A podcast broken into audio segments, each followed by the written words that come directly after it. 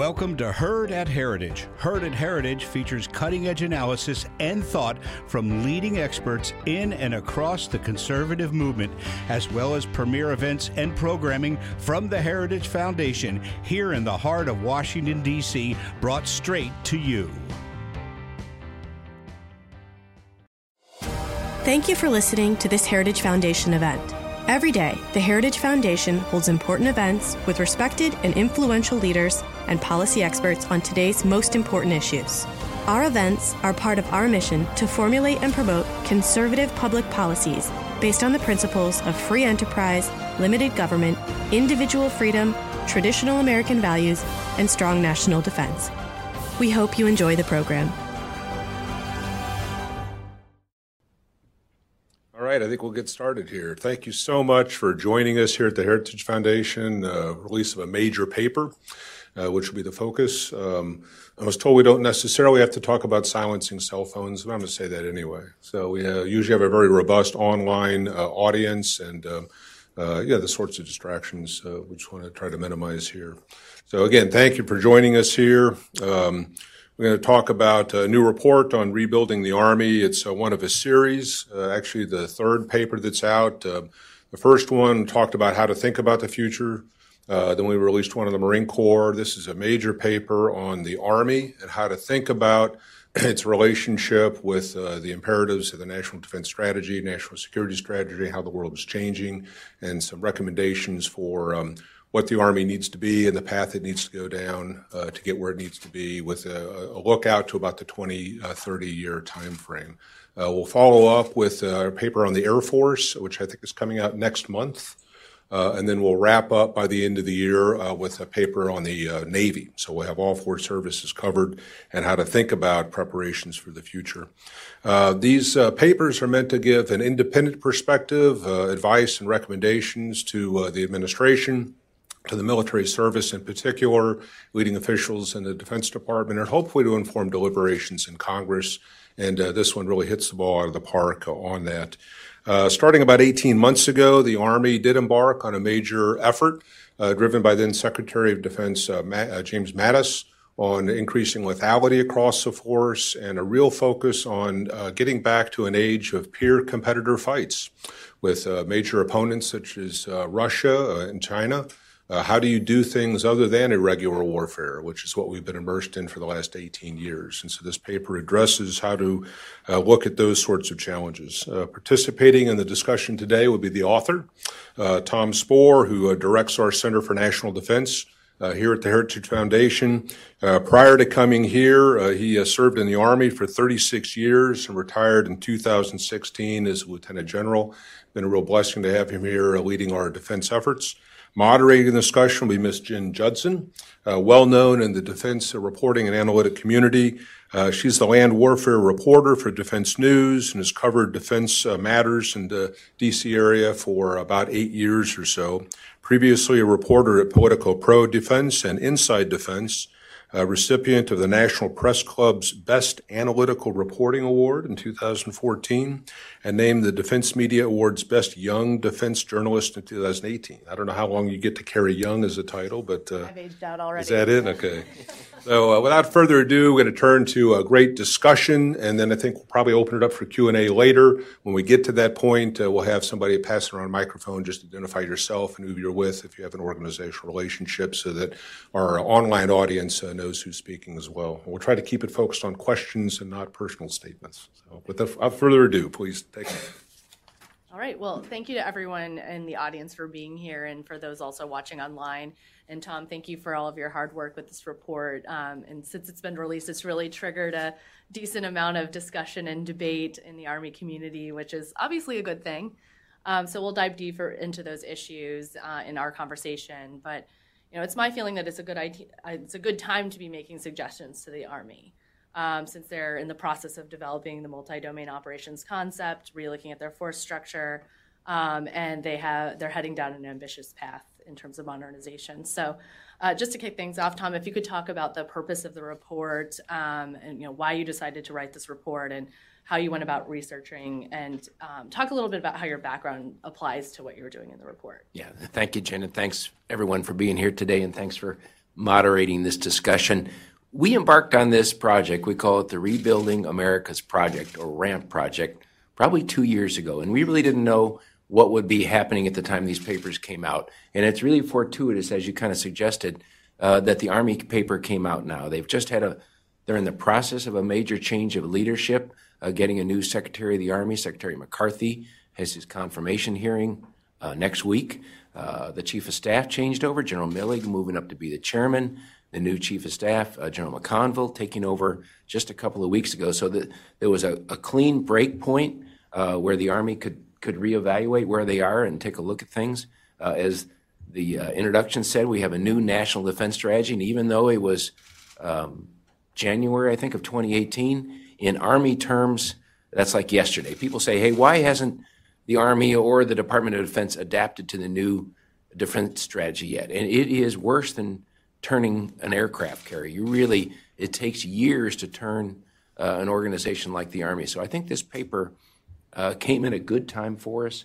The, but, the Bipartisan Budget Act, uh, passed a month or two ago in Congress, gives the ability now to the Army to focus on their future versus these near term, oh, we're in a shutdown, oh, we're in a continuing resolution, oh my gosh, you know, how are we going to get through these months? They actually now have the luxury, assuming that Congress does what it needs to do, uh, to think about their future in a kind of an intellectual way, which is rare lately in Washington, D.C., that you could actually think about these things. Um, most of our research at Heritage is focused on the near term fight. So we write a lot about the National Defense Authorization Act, uh, the F 35 fighter, uh, things that are really kind of on Congress's plate. This, this paper and the two that preceded this are different for us. Looking out further, um, and I thought, 36 years in the Army, I thought I knew a lot about the Army. You would think I would know a lot about the Army, but turns out I didn't know a lot about the Army. I've never really been a futurist in the Army. I've always been consumed on how do we get whatever the current task is done. So this was a stretch for me. I had to educate myself on the Army before I even got started writing this paper because I'd heard the folklore of, you know, General Sullivan and Don Starry and all those kinds of things, and it just kind of accepted it as a young Army officer, this made me go back and actually learn it. So that was hard for me, but in the end, I, I, I liked it. So jumping in, what are some of the areas that Army's rebuilding did you look at briefly, and you know what are some of your conclusions? Yeah, thanks, Jen. Um, tried to look at all of it. Uh, you know, I because I spent a lot of time in the Pentagon, in particular in equipment modernization, and was a general there, I probably wrote more and thought more about those problems with which I was most familiar. Uh, so I looked a lot about uh, equipment modernization. I looked at the talent management of uh, SESs and general officers. I looked at the concept. I will admit I'm not a conceptual kind of person, so I did my best. I reached out to a lot of people, including some in this room, for their thoughts, and so I had to go to interviews because you know, I don't live in the conceptual world. There's a whole uh, group that's almost a career field in the Army that thinks about concepts. I was never in that group, so I had to um, talk to those kinds of people to better understand that.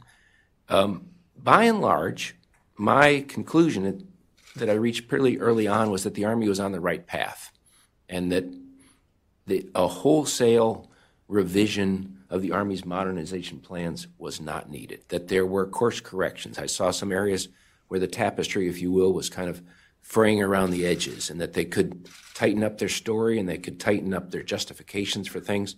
Some places where I could not, frankly, understand why they were pursuing a particular uh, modernization program to the degree they were.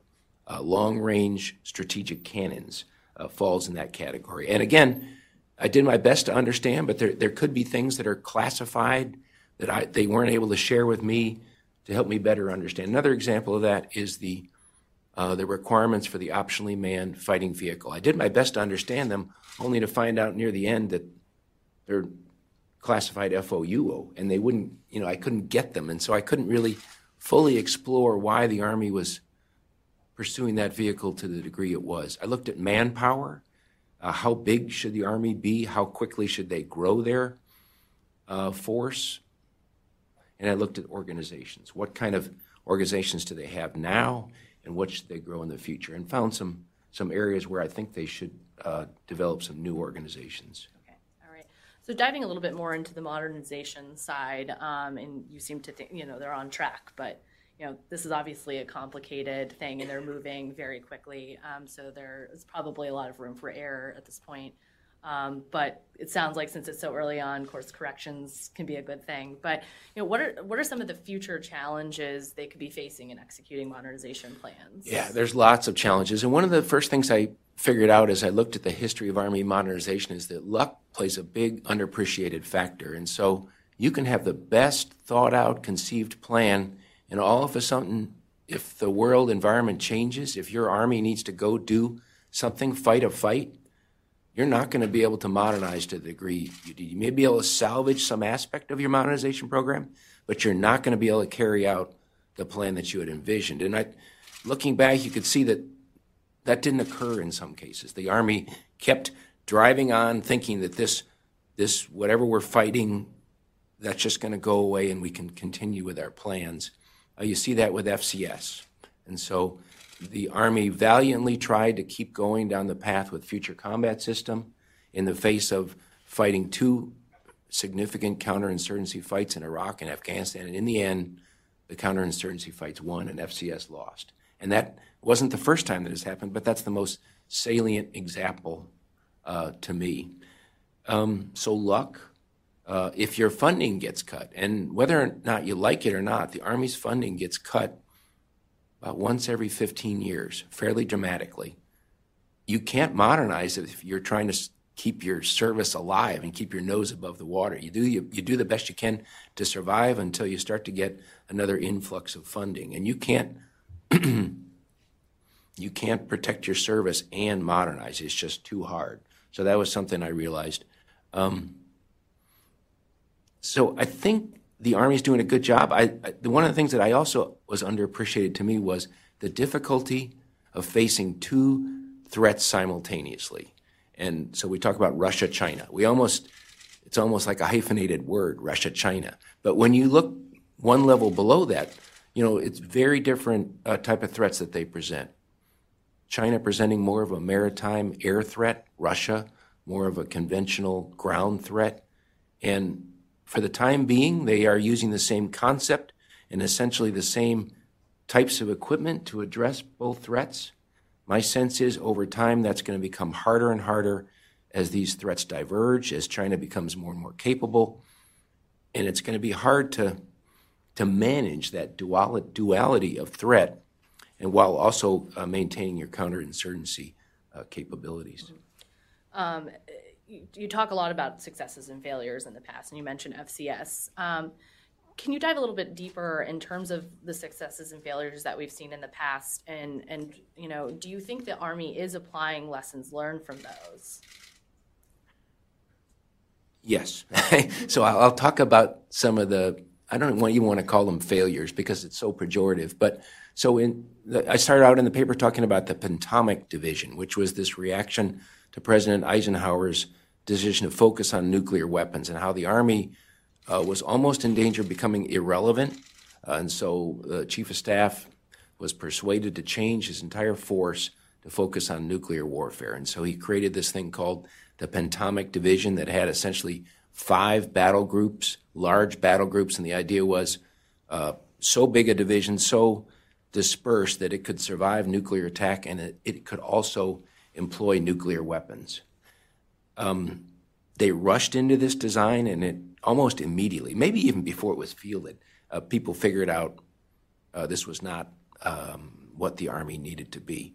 And it was an it was a, an example of where they rushed into a design, started designing the force before they even had the concept uh, figured out.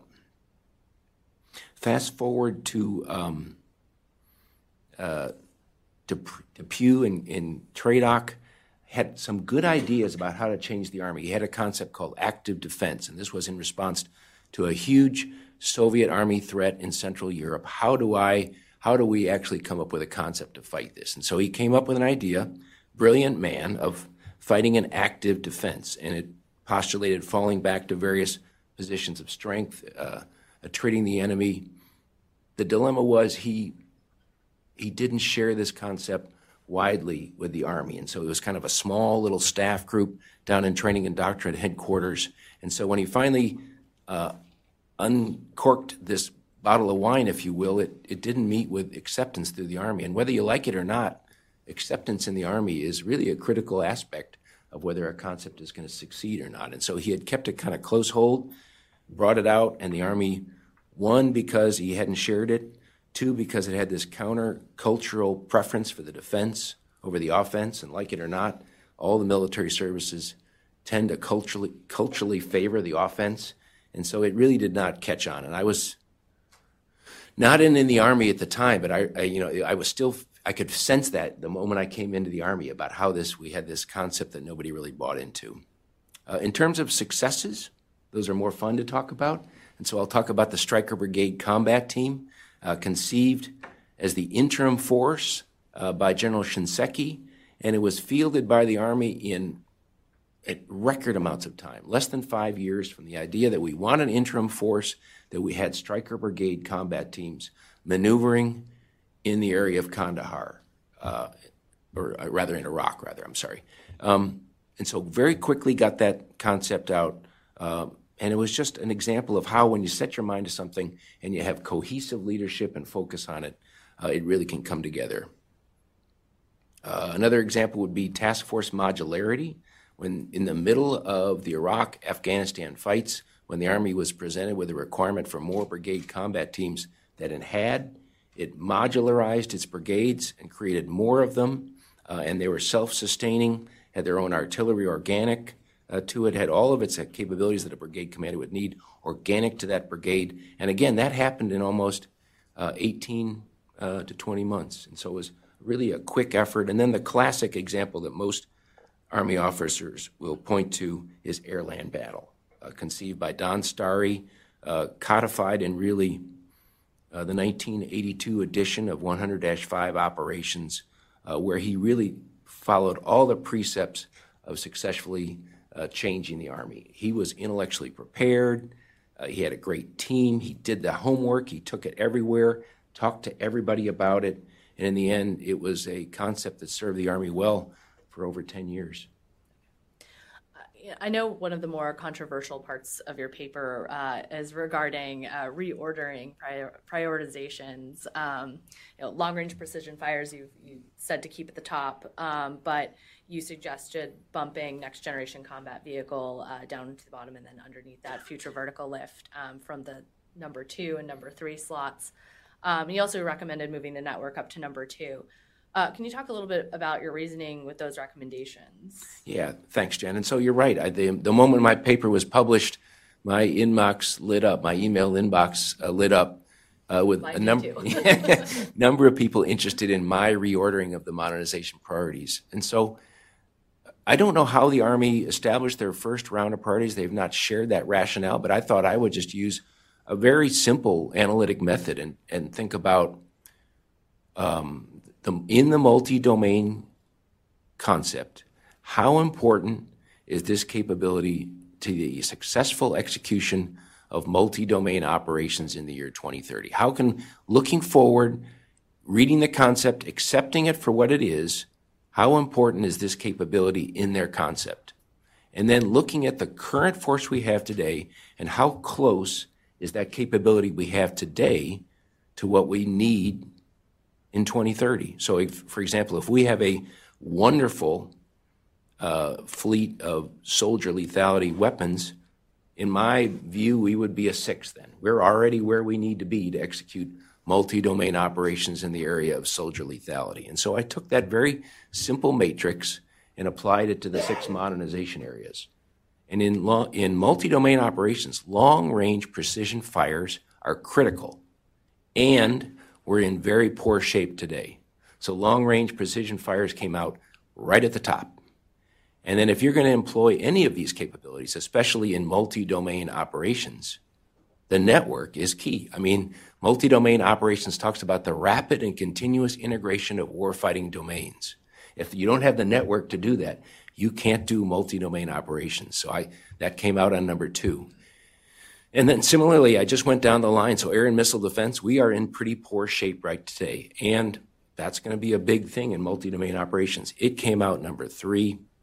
And just on down the lane, to, to make the list of the six modernization priorities already means your thing is important. So the fact that in my ranking, future vertical lift came out number six does not mean future vertical lift is not important because that's six in a list of dozens upon dozens of Army programs. And so the fact that you made number six should make you feel really good. That was not reflected in the correspondence I got from some of my friends. Um, so it was useful for me, and I don't presume or uh, that the Army, as a result of my insightful analysis, will change their modernization priorities. But what I would like is the next time they update them, refresh them, whatever they do, that they also release their rationale for how they came up with this listing so that I can say, oh, yeah, that makes perfect sense to me. I understand how soldier lethality came out to be number six or something like that because I could not track the pedigree uh, in the on the multi-domain concept of their modernization priorities. I think that's an important point and, and something I asked at the Defense News Conference uh, a few days ago of, of, General Murray, the Army Futures Command commander. Um, you know, what was the rationale for the priorities, and actually didn't really get a straight answer. But I think one thing he did mention was that you know they're adamant that the priorities aren't going to change right now. Um, and it's important to them, I think, in terms of making a case to Congress and things like that to not sort of disrupt the list. Let me, um, let me just add, because I did that. I had that job of establishing the Army's modernization priorities. And so I've been on the cynical end of this business. And when I was doing it, we often would say, you know what? Where do we have the most money? Where are we at the most at risk? Well, by golly, if we've got X billion dollars in Army aviation, it only makes sense that aviation's our number one priority, right? And then people can say, money, priorities, it all matches. I, I got this. And uh, so that's a Pentagon view of the world and a budgeteer's view of the world. That's not necessarily the right view of the world. It's interesting you point that out because uh, the commander also did caution that if funding were to change, that potentially the priorities would shift around yeah. as as well. Uh, can you talk a little bit about some of the feedback you you did give out without naming names, of yeah. course, just some of the the counter rationale uh, that you got, especially in terms of future vertical lift and next generation combat vehicle? Most of the feedback um, that I got back, a lot of it was very positive. And so a lot of people, including the Chief of Staff of the Army, the Secretary of the Army, who I, I've met with the Chief of Staff of the Army on this concept. We talked about this concept for about 90 minutes. I'm due to meet with Secretary McCarthy uh, later this month. So they've all been very receptive to my ideas and they've been appreciative of the fact uh, about a, another opinion, a second opinion, an outside source. Of it. So I would, I don't want to characterize this as uh, the Army has circled its wagons and that they're, and because they're they're not there. And General Murray, um, I sent him a copy of the draft paper. He sent it to all of his four-star contemporaries at the other uh, Army major commands, and so I b- believe it is kind of filtered all throughout the Army. The feedback has been good, but I have been asked about my rationale. We'll just say aviation, as I talked about, being one of them. Um, most people say you um, don't understand. You do. Um, you don't understand why future vertical lift is so important to the future fight. And I said, I think you're probably right. Mm-hmm. I am maybe the only, one of the, of ten people that have read multi-domain operations, the concept cover to cover, like ten times. Uh, held it up to the light, trying to uh, you know, interpret it, and could not really find an overwhelming argument in favor of future vertical lift. Um, so that was one criticism. I, have gotten a little bit of criticism about the uh, priority I ascribed to next generation combat vehicle, and um, that could be that I just can't see uh, how they establish the requirements. So, you know, the fact that uh, it must carry this number of soldiers, it must have a 30 millimeter gun with an option for a 50 millimeter gun, all those kinds of things. It's hard for an outsider to to look into the Army's rationale why they are making the requirements that they are for that vehicle. Um, Talk. Uh, uh I know that you mentioned uh, in the next generation combat vehicle bucket um, that it, with the optionally manned fighting vehicle to replace the Bradley, that the Army um, back off the initial requirement to have the vehicle be optionally manned um, or autonomous. Uh, and talk about why you why you feel that that should be dropped. Um, I, and you know, I was able to ask the Next Generation Combat Vehicle CFT director uh, Ross Coffman on Wednesday as well about that, and he argued that if we don't put it in the requirements now, if we think about it too late, then um, it, will be more costly to incorporate Yeah. later. Um, but talk about you know why you think it, it's potentially important to maybe back off of that in terms of Yeah. the first tranche of OMF. I, I think autonomy and uh, robotically controlled, uh, there's a future for that in the military. Um, but I, our Army network, such as it is today, is not sufficient enough to really even do what it's supposed to do today, much less take on the burden of now controlling uh, autonomously or robotic control vehicles across the battlefield. It, it just isn't. And you think about what, let's say, a robotically controlled vehicle will need multiple uh, video feeds. So you're going to want to see in front of your vehicle. Presumably, you'd want to be able to see a little bit to the side and maybe even in the back. So now you're you're streaming over whatever your network is, four or five video feeds, and now you want to stream fire control and navigation and driver control back to somebody. And now let's say you have more than one of these vehicles. You start doing the math on megabytes per second required to support the operation of a robotic infantry carrier, let's say, on the battlefield. It's an extraordinary amount of bandwidth uh, that is not currently available to Army forces. Maybe at some point it will be, but it's not today. And then think about we can't really make today, we can't make an autonomous car uh, that can drive on interstate highways. And now think about you now want to take this autonomous vehicle and drive it across something like the National Train, Training Center at Fort Irwin with wadis and ditches and at night and all those kinds of complications. Uh, it's an extraordinary requirement for a vehicle to operate like that, especially a combat vehicle where you have to be fairly certain that before you push that button and fire the main gun that you're actually pointing on at a, an enemy versus a friendly. I think it's um, useful to have the hookups.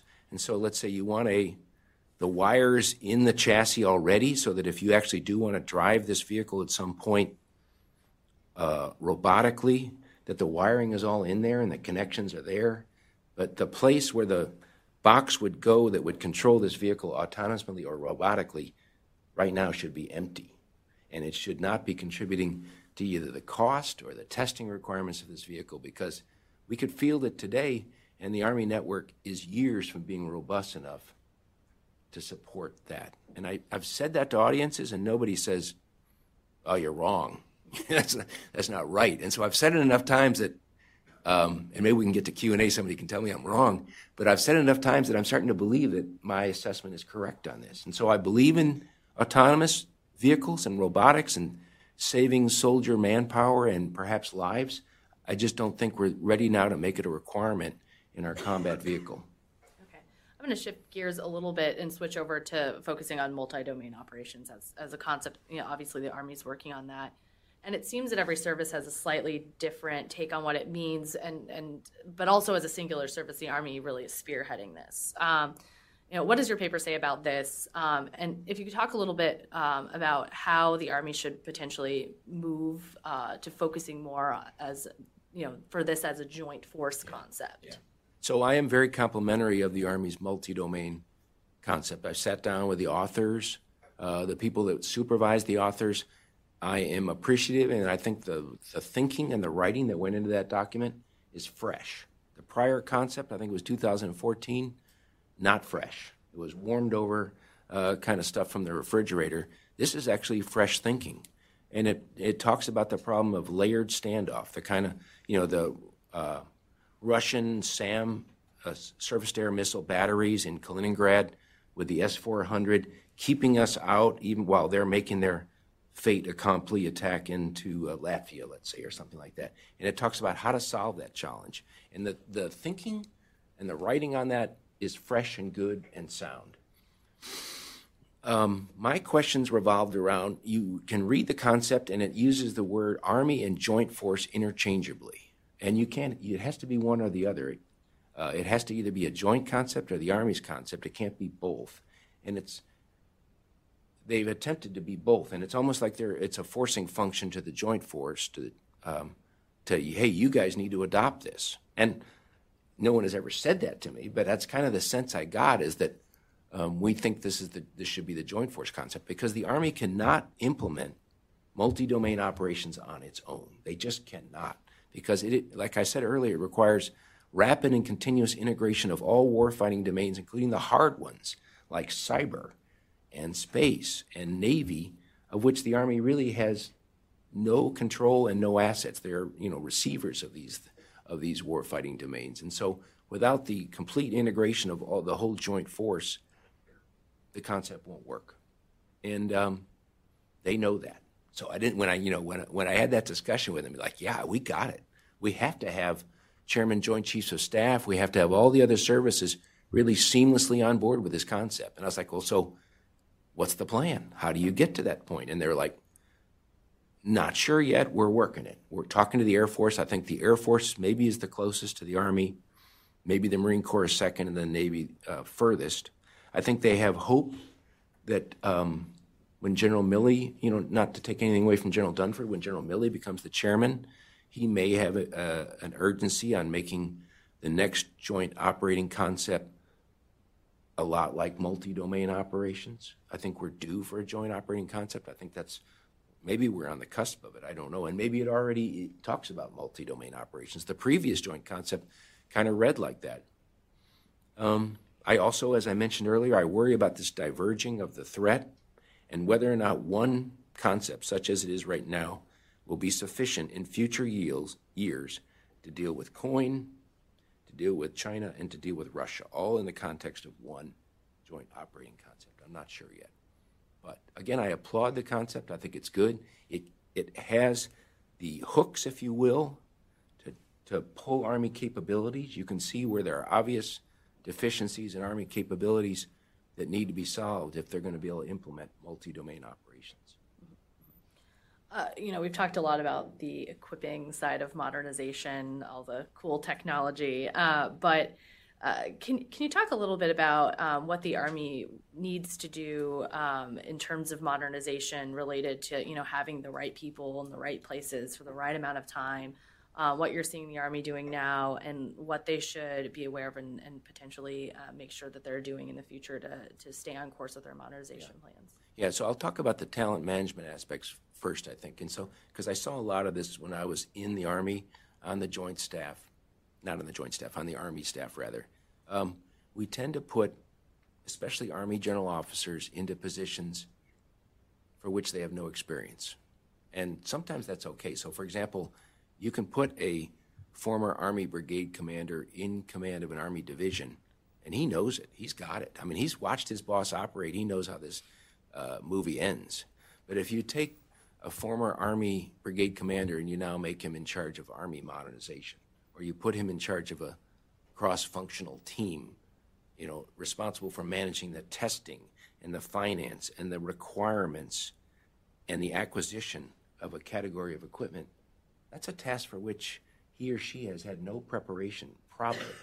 Uh, but yet we throw him into the pool. I remember when I was in like sixth grade, my swimming teacher threw me into the deep end of the pool, and he, I guess they figured he's going to figure this out. Well, that's kind of what we do in many cases with our Army general officers. And so it's not related to modernization, but I'll give you an example of this. The last two commanders of Army Recruiting Command, which presumably is a key and essential position for the Army, our recruiting is our lifeblood, they've had, before they went to that job as a Major General, they'd had no recruiting experience whatsoever and they were kept in that job for two years and they moved on. They were both great officers. I knew them both. But what other organization would put people in command of a recruiting operation with no prior preparation, not even like a school? Here's your two week school to learn how to recruit. It's just like, hey, bud, you got this. Uh, make this work. We do that a lot in the modernization world. And so we bring in officers to the Army staff um, that have had no preparation Good preparation could include uh, being the commandant of a branch school, um, working as in a project manager's office, working in the requirements world. We often don't do that. And, um, and then once we get somebody in one of those jobs, they need to stay there. They need to stay there for two, maybe three, even better, four years. You, it takes you a year to figure out what's going on. And then in that second year, you start to see better ways to do things. And then in that third year, you start hitting triples and, and, and home runs. The, second year you're in a job, you're hitting doubles at best. At the third year, you're starting to hit triples. But most Army officers, and in fact, some SESs never get to the third year. They leave at the second year and they tell their successor, hey, I just now figured out things. Here's a list of things I would do. And so your successor's getting this list, and he says, well, I got it, but I need to look around for that first year and see if this is really right. And then the cycle repeats itself. And so we need to train our officers, we need to prepare our officers, and then we need to keep them into position. And so keeping the Army Futures Command commander there for at least five years, keeping cross functional team leads in their teams for at least two to three years. We're, we're about almost two years into the cross functional teams, and four of the eight have already turned over. Now, maybe that was because this was like the initial crop of CFT leads, but they've got to keep those people in longer. Otherwise, they are going to reinvent the world, the wheel, and the next soldier team guy will come in and say, you know what? I know my predecessor thought that a squad automatic weapon replacement was really important, but what we really need is this new pocket mortar or something like that. And we'll repeat the cycle of changing priorities and things like that. So, so one of the themes of your paper revolves around what you call groupthink, um, and that's the phenomenon when subordinates, uh, you know, mirror their superiors' opinions and um, are somewhat afraid to disagree. Um, that's that's suppressed. Kind of makes me think of Pentagon Wars, which is funny. We're talking about replacing the Bradley. Uh, you see that happening in, in the movie. It's it's quite an accurate depiction, I think, of some of the things that have gone on. But uh, you know, have you seen uh, the army doing anything to move away from this um, cultural issue that they have um, at this point? It, it, seems like it would be an important time to to focus on avoiding that. Yeah, groupthink, and there's a wonderful book on groupthink by a guy named Irving Janis. Wrote a book on, and it's not military; it's groupthink in general and how it has contributed to bad decision making, like the O rings on the Challenger space shuttle or Operation Market Garden when we decided we could uh, take this town of Arnhem, the last bridge. And everybody was saying, well, there is no way. But no one wanted to tell the boss that going to the, Arnhem was just out of the question. And so it, we dropped in on Arnhem and we got our kills, guys killed. So um, groupthink is not a particular thing of the Army, but we do it pretty well. and so uh, I use FCS as an example of groupthink because I was in the Pentagon at the time of FCS, and everybody could kind of tell that FCS was had jumped the tracks. And we kept changing it every year because we kept getting our money cut, or we something didn't wasn't testing right. We couldn't get this thing to perform, and so we would alter the program just a little bit. But if you were foolish enough to raise your hand and say, why are we doing this? You would get cut off at the knees because at that time, you know, it was kept being emphasized, and I think I was a brigadier general at the time that this is an army thing. You don't question FCS. Um, otherwise, Congress will get wind that within the army there's dissension, and then wham, the money will be out of FCS. You know, so how do you combat groupthink? Because it's insidious, and if the chief of staff of the army, for example, says the next infantry fighting vehicle will be have the ability to be unmanned. Everybody's like, hmm. uh, I guess we can't talk about that. That's been that's been put in this category that is like chief of staff guidance. We can talk about, you know, does it have an uh, automated turret or not? But we can't, I guess, talk about that. And so you really got to be careful as a leader in the army of putting something in this category that can't be talked about. It is sacrosanct, and you know, I'm not in the Army, so I can't see everything they're doing right now. And I've always been critical of general officers that get out of the Army and talk about things that they don't know about. And this is one that I don't know about the real current efforts of the Ar- Army to combat groupthink, but I am still worried. Uh, I don't see a lot of articles in, for example, War on the Rocks that says this part of the Army is screwed up. I see, I was seeing lots of articles like that about the Air Force, but I don't see a lot about the Army. And I don't see in like Army Magazine, I love Army Magazine, by the way. I saw Dan come in. Um, but I, there's not a lot of questioning of current Army modernization focus, like the long range strategic cannon that can supposedly fire projectiles at 1,000 kilometers, like from here to Portland, Maine. I'm, I can see that may be technologically feasible. I just don't know if it's an, a thing we need. But you don't see articles in the professional journals that talk about what are we doing? Why are we doing this? And written by captains or sergeants or majors. So maybe it's happening, I'm not seeing it. Mm-hmm. Uh, but the senior leadership of the Army really needs to be careful to make sure that these things, these little shoots and sprouts can grow, be discussed, and in the end, a decision has to be made. You can't, it can't be a democracy where everybody gets a vote, but at least uh, hear these thoughts out. Um, we haven't talked about force structure yet, um, and that's obviously something that's very important as the Army uh, considers uh, force structure aligning with its multi-domain operations concept going forward. Uh, so, talk about some of the types of new units that you think that the Army needs, um, and how you address the mix of force structure between the active and the reserves. Yeah, great questions. Um, one of the things that you find in competition great, against great power, China, Russia is that brigades are no longer going to be it. You know, so that was our thought as recently as five, ten, seven years ago, is that the brigade is it, and divisions just exist to tell brigades what to do, essentially, and that all combat capabilities had been pushed down to the brigade level, and any kind of capability, fires, uh, anything else at division or higher had been de-emphasized, done away with. So we did away with our, I think we did away with our corps artilleries and things like that, gave all all the assets we had essentially to brigades.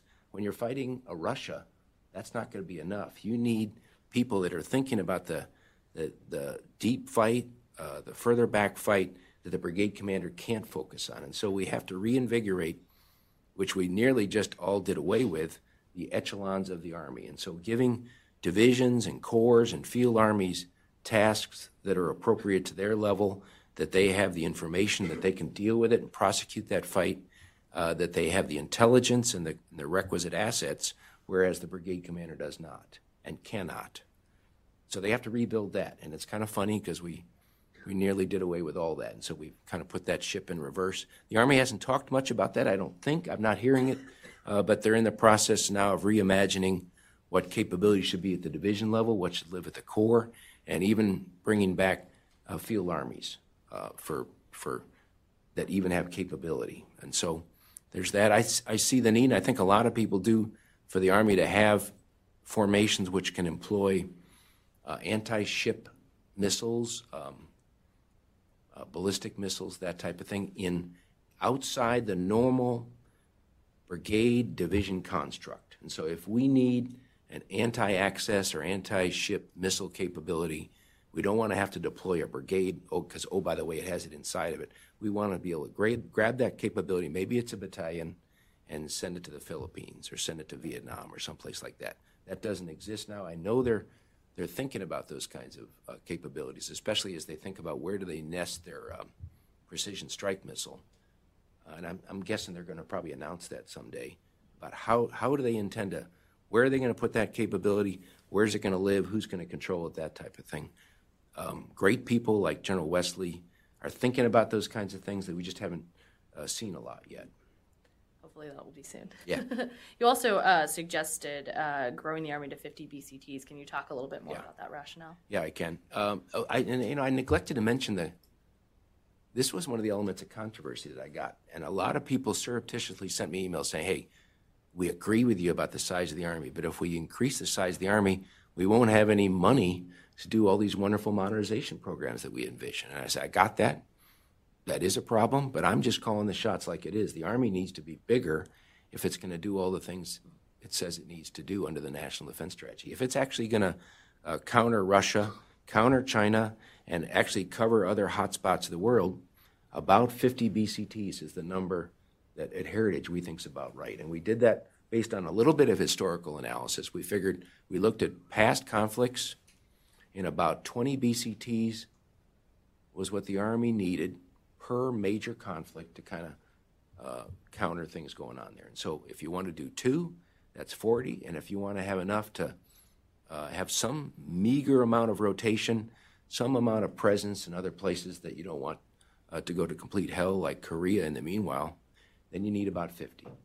And General Milley has kind of said words to that effect. I've looked at Rand Arroyo studies that say things similar. And so when you need 50 BCTs, it gets you to about an, a regular army of about 540,000 soldiers.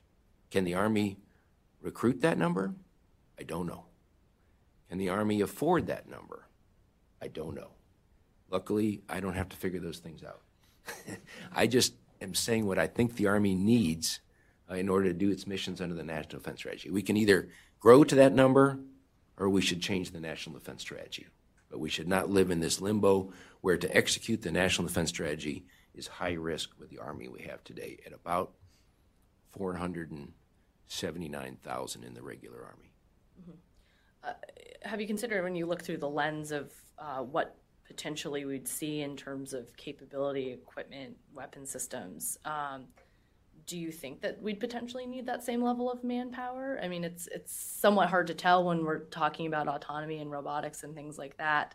Um, you know, whether we need to think about manpower the same way we have in the past. Yeah, great question. And so, for example, if we can make an automated turret, an auto, let's say if we can make an auto loader for our self-propelled artillery, if we can reduce the crew on a tank to two people by having an auto loader, we might be able to get a smidge more out of the force uh, and maybe a BCT does not need to be like an armored BCT does not need to be some 3,700 soldiers. Maybe it could be a bit less. So there's opportunities there, maybe to save, but there's not a lot. And so you think about an infantry brigade combat team. If you want to give it a a sector, you need soldiers. You need soldiers that are covering, you know, their whatever you want to give them, 10 meters or something like that, a frontage or something like that. And you just can't. Robotics. Um, are, is not going to save us a lot. It's going to get us a tank crew maybe of two or a self propelled howitzer crew less, but it's not going to be much. And the other thing we need to account for is the enemy is modernizing too. And so they're, they're bringing on capabilities. So, for example, the, the Russian Armata tank already has a, an auto loader in their tank as well. And so it's not like we're advancing technologically and everybody is standing still we're in a world where everybody is racing ahead. Um, I'm going to ask one more question, then we'll open up to the audience. But you know, what are some of the key signs, uh, you know, that will indicate the Army succeeding or failing in its modernization plans, and what are some of the biggest risks? Yeah, one thing I'm looking forward. Well, I'm not looking forward to it. In fact, I hope it never happens. But one of these 32 modernization programs that the Army has championed is going to fail. Uh, it's going to not succeed. We'll just put it that way. How does the Army deal with that? Do they um, do they embrace that failure? You know, we've always talked about innovation. You know, you embrace uh, early failure, that type of thing. How do they deal with that situation? I'm interested to see how that goes because they have put a lot of uh, their reputation on the fact that they now believe they're executing correctly. Um, what does Congress do? So Congress has kind of shown some early signs that they may not be completely supportive of all the Army's move that they made in the famous Night Court you know, they unfunded, I forget what Secretary McCarthy says, you know, killed 90 programs, un, you know, cut 90, something like that. Congress has shown very early signs that they may not be 100% on board with that. And so it only gets harder. And so the moves that the Army made in 2020 are not that big compared to what's going to start happening in 21 and beyond. If Congress can't support these money moves, that the minor ones that took place in 20, the Army is not going to be able to do fully execute their modernization strategy. Uh, so I worry about that. I worry about continuity and tenure. Right now, we have great leaders in the Army, and we've always had great leaders in the Army, but the leaders now in the Army are focused on modernization. That is an aberration. That has not been the case. And so, Army leaders in the past, because I've worked there, have seen uh, working on Army modernization programs as somebody else's problem. Do and this this modernization that we're on now, that the Army is on now, is going to have to. Uh, General McConville's successor, successor, and his or her successor they are all going to have to continue, continue this path and keep paying attention to this because if they allow it to drift off target, um, it will not succeed. I think like one of the fears is that the dream team is Yeah. been broken up. Um, fortunately, there's some continuity with McConville and McCarthy moving up. Um, but yeah, what happens after this this team of leaders that seem Right. to work so well together aren't there anymore? I mean, I remember going to the front office, we call that on the E ring of the Pentagon, and, and talking to the scheduler for a very senior Army official and saying, hey, I need an hour of so and so's time to come in and talk about Army modernization programs. And they're like, no. uh, can you do it in 20 minutes? And I was like, no, I really can't. And, and that was the end of the conversation. I never got my hour, you know? And so uh, you got to devote time to this thing to make it work. Okay. All right. Well, I think we'll open up for questions from the audience. I think there's a mic going around. See somebody in the back with their hand up. Sir Chick Feldmayer, Munitions Industrial Task Force. And I guess my question is generated from the very short time frame to deploy and field the hypersonic missile system. And I want to go back to your comments in the beginning of your paper about groupthink again and critical thinking. And uh, it seems we're a paradox. When if you go to the National Training Center and sit through an AAR, it's critical thinking, and it is an attitude where you're not worried about what you say. You see something wrong, you say it. That does not exist in modernization, and I'm thinking specifically of uh, a system like uh, Crusader, where we denied hydrogen embrittlement even being a problem until the Senate sent a staffer down with two engineering degrees and wiped Fort Sill out. And all of a sudden, there was an alternate propellant that, that started. Uh, we have smart people in the Army that we could have listened to and worked that problem. And I worry about that same thing happening in something like hybrid, you know, the, the extended range programs, uh, because uh, the Army is going to be focused on cost, schedule, performance, get that field, unit fielded. How do we get, and I know you started addressing it, but that same thing that, happens at the National Training Center into the modernization program? Yeah, that's a great question. And in- my paper, I talk about hypersonics. Again, it's not a topic which I'm an expert on, but again, you read the multi-domain operations concept, and it does not put a hook. Like I've talked about, there's lots of hooks in it. It doesn't talk, I don't see a hook for hypersonics. Um, and so sometimes I worry in this town, you know, you'd be astonished to learn that we actually get in a frenzy about things. And one of the things we're currently in a frenzy about is hypersonics. And the driving force behind our frenzy on hypersonics is the fact that the Chinese and Russians are working on hypersonic weapons.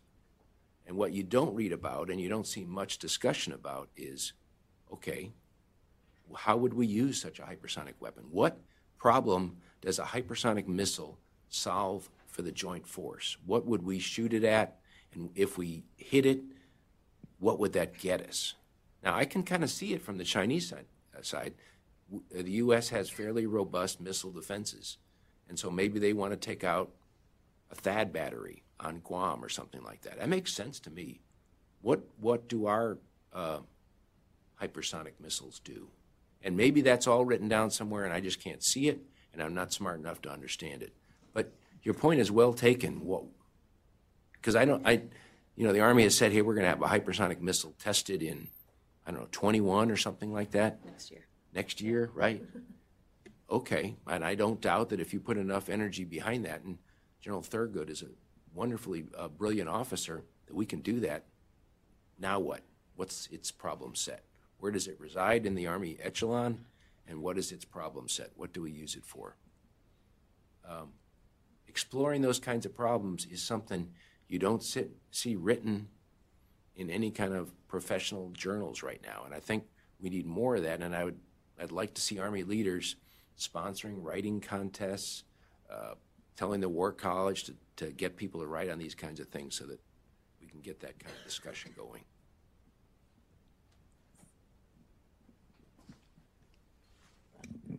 Thank you. Uh, I'm a reporter from Voice America. My name is Donghyun Kim. Uh, I have like two questions. First is regarding North Korea. Like you, in your paper, you said it's well traditionally less equipped but uh, sheer size of uh, vast size.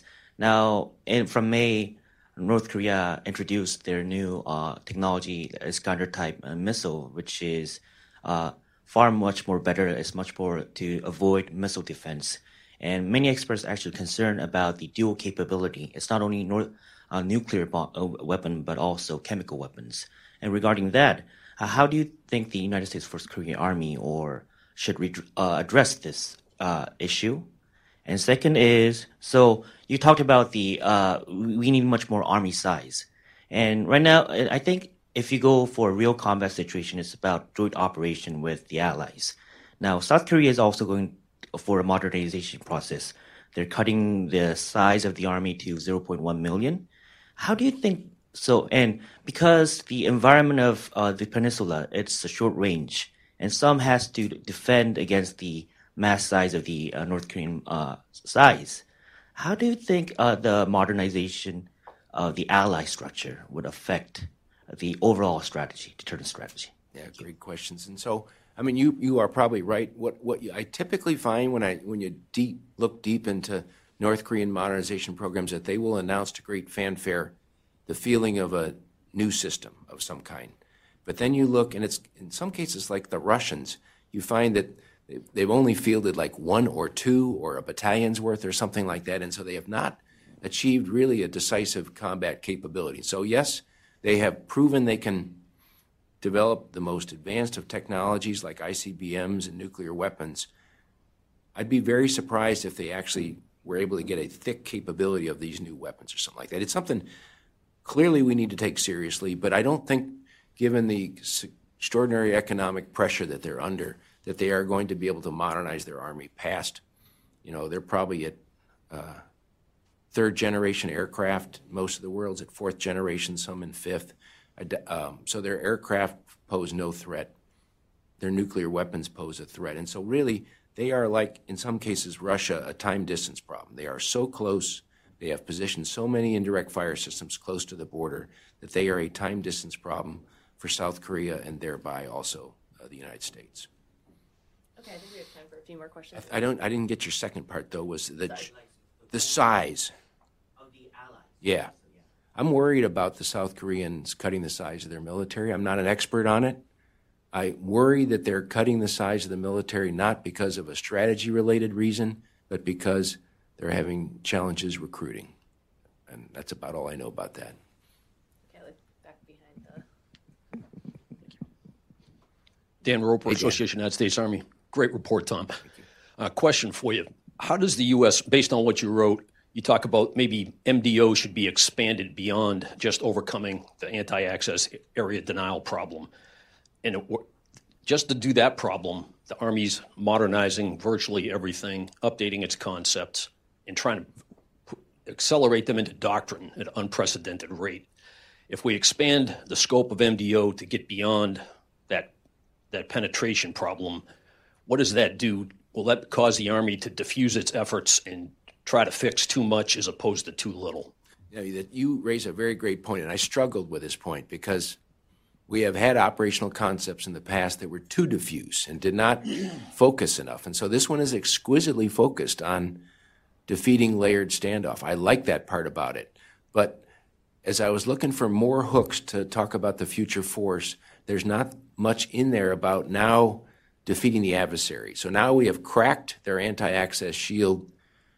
Now what? And, you know, it talks about penetrate and dis, disintegrate with a hyphen in the middle there. So it talks about that, but it's not, it's almost an afterthought in the concept. And so I would have liked to have seen more discussion about how that's supposed to go because that would, and then maybe put the hooks in for what do we need for the next generation combat vehicle or something like that, which right now it's really kind of not well covered in the concept. And so I, I take your point, and I don't want this warfighting concept to become a really big, big thing that covers every element of the Army equally. I think it's very useful to focus. And this is an area where I confess, you know, I have not precisely defined the solution. I just think I see a problem. Thank you. One in the back here. So Dave Johnson RAND, Tom. Um, I'm really interested in you digging more into the question of how do you create not breaking groupthink, but how do you create the ability to have dissent? Um, there's an interesting book by a British brigadier who was in Detroit during World War II. And he said the head of Detroit, uh, of Caterpillar Tractor, said the problem with the Army is it's engineering by edict, and engineers have no rank. So when the chief says something or somebody else says it is writing contests that will be off limits. And I think we're in a place where, you know, the ability to, I don't, can the Army do that internally do, or do people outside have to do it? Yeah, I'd like to think the Army can do it um, internally because uh, there's not enough people externally, honestly. I mean, you could have a conference of people that think about the future of the Army and you could fill a small conference room and that'd be about it. Um, you have to reward those that are mavericks that think, you know, even if you don't agree with their thinking, if they've come up with some kind of idea which is counterculture, the rest of the army needs to see them being applauded and rewarded and somehow uh, given better jobs and bigger jobs. And, um, you know, I remember H.R. McMaster when he was uh, one star. Oh, he was, uh, I'm trying to think of a nice word. Uh, he was opinionated and uh, and would not let anyone silence his opinions. And so, you know, there was some question about is HR is this the end of HR? You know, and HR progressed on beyond anybody's wildest dreams, probably his too. But how do you make sure that HR McMasters keep getting promoted, and how do they not get uh, hammered down? Um, writing contests, you're right, might not be the right answer. Um, just a system that rewards those kinds of people, the chief of staff, other leaders have to be patting those people on the back. They have to. I loved it when, uh, again, I read War on the Rocks. I agree with 30% of it or something like that. But I loved it when this guy in the Air Force who was anonymous kept writing letters saying, hey, the way the Air Force manages people is wrong. And then finally, one day, like General Goldfein got on War on the Rocks and wrote a letter saying, hey, I want you to come work for me, you know. And I loved that part because it showed that he had thick skin and he wasn't taking offense to this and that he actually read War on the Rocks. Uh, that hasn't happened in the Army, and nobody, nobody, I'm, i mean, you just don't see any articles. And I'm picking on War on the Rocks, but it's just an exemplar for me of a place where people write freely.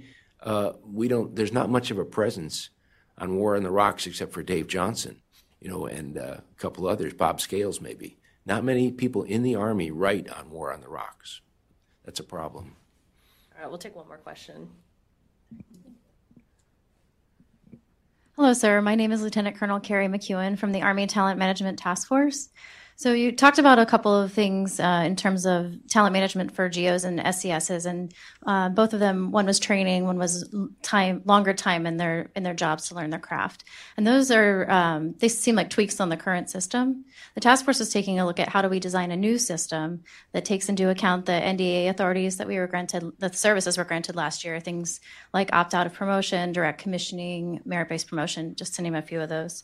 Um, what are your thoughts on how the Army pr- should proceed in, with using information and data analytics to inform the way that we bring talent into the Army, how we maybe branch officers, and then um, this marketplace for assignments, how we select people, and, and things like that? Just yeah. interested in hearing your thoughts, sir. Great question. Thanks for what you're doing. I, I'm, I've watched the Army, you know, and it's changed even in the three years that I've left it. And so now there's these assignment modules where uh, managers of uh, assignments post the open jobs they have, and and officers can say, "I'd like that job," and then the units say, "Yeah, that's the right person for me. I'd like that person too." That is huge, I think, and, and a huge step in the right direction. I love the new NDA authorities that have been granted the services, um, taking a sabbatical, direct entry. I'm not a big fan of the uh, purple haired cyber warriors that we would induct directly and make them lieutenant colonels if that's i hope i'm not crushing your feelings on that or anything like that. But if if we can bring in talent from the outside or a reserve component that can directly meet an army need i think that's wonderful. I want them to meet our physical fitness and and other standards. Uh, and but we can't confuse that person that we just commissioned a lieutenant colonel with some other person that has spent 18 years on active du- duty or regular army. They are not the same. They are different. Uh, just like you wouldn't put an army doctor in charge of an infantry battalion. You wouldn't want to take somebody like that and give them responsibilities that they've not been prepared for. But I think it's wonderful flexibility, and the army should take vast. I remember talking to General Siemens about it, and he was excited about it. Um, I've probably not answered your question very well. I will say this the Army has traditionally focused on preparing officers for service at the next rank. And that has been the fundamental imperative. And so, if you're a brigadier general, I need to get you to be the deputy commander of a division uh, so that you can be selected at the next two star board. And that has been kind of our, that is the idea behind career progression of a brigadier general. And that probably succeeds in getting him or her promoted to major general. But what it does not do is get good outcomes and outputs from that officer while they're a brigadier general because they're moving around so fast, they're dizzy. They've been pushed through a division in 12 months or something like that. Maybe they were given a com- commandant of the infantry school for another 12 minute, 12 months, and now they're a major general. and he got to be his major general. The infantry school suffered, and that division suffered because we felt this imperative to push him or her through so quickly to meet these gates. And I know the Army sees that, but I don't know that they've reconciled themselves and how they're going to fix that. Thank you. All right. Well, thank you so much for you. taking the time this afternoon to go over your report with us. Thank you, everyone, for coming. Thanks, everybody.